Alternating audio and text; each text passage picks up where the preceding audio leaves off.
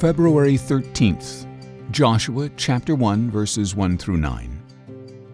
After the death of Moses, the servant of the Lord, the Lord said to Joshua the son of Nun, Moses' assistant, Moses my servant is dead.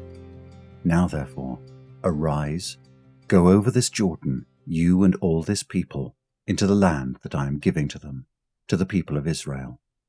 Every place that the sole of your foot will tread upon, I have given to you, just as I promised to Moses. From the wilderness and this Lebanon, as far as the great river, the river Euphrates, all the land of the Hittites to the great sea toward the going down of the sun shall be your territory. No man shall be able to stand before you all the days of your life. Just as I was with Moses, so I will be with you. I will not leave you or forsake you. Be strong and courageous, for you shall cause this people to inherit the land that I swore to their fathers to give them. Only be strong and very courageous, being careful to do according to all the law that Moses my servant commanded you. Do not turn from it to the right hand or to the left, that you may have good success wherever you go. This book of the law shall not depart from your mouth, but you shall meditate on it day and night, so that you may be careful to do according to all that is written in it. For then you will make your way prosperous, and then you will have good success. Have I not commanded you? Be strong and courageous. Do not be frightened, and do not be dismayed, for the Lord your God is with you wherever you go.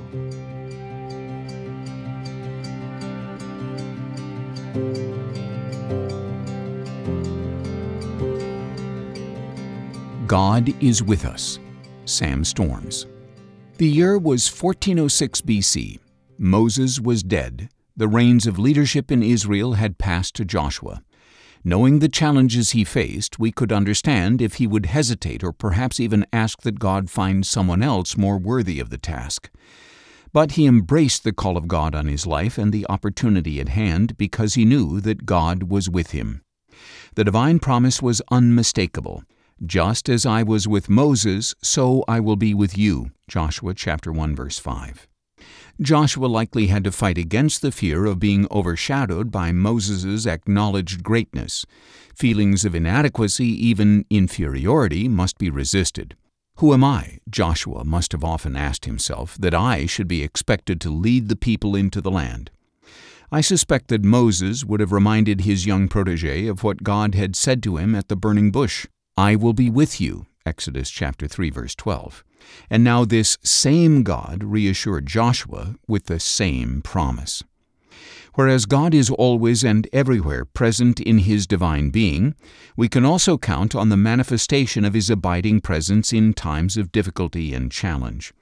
What God promised to Moses, to Joshua, and to us as well is the unshakable and liberating knowledge that we belong to Him and nothing will ever separate us from His love. This is the reassuring promise that we are the recipients of His saving favor and grace, based not on anything we have done, but solely on what He does. This is the experiential joy of feeling His nearness and knowing that, no matter how dark it may become, no matter how perilous the circumstances may be, no matter how powerful the opposition we face, God is at our side.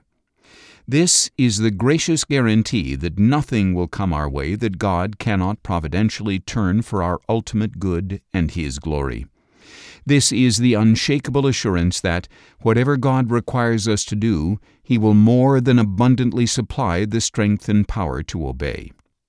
In the New Testament book of Hebrews, we are exhorted to live free from the love of money and to be content with what we have, because what God said to Joshua, He now says to us. I will never leave you nor forsake you. Hebrews chapter 13 verse 5b.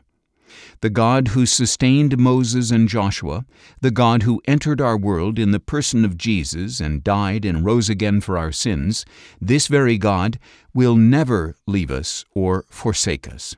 So we can confidently say, The Lord is my helper, I will not fear. What can man do to me? Hebrews chapter 13 verse 6. It's stunning to consider what we could accomplish for the sake of God's kingdom if we lived daily in the strength and assurance of that simple truth. God is with us.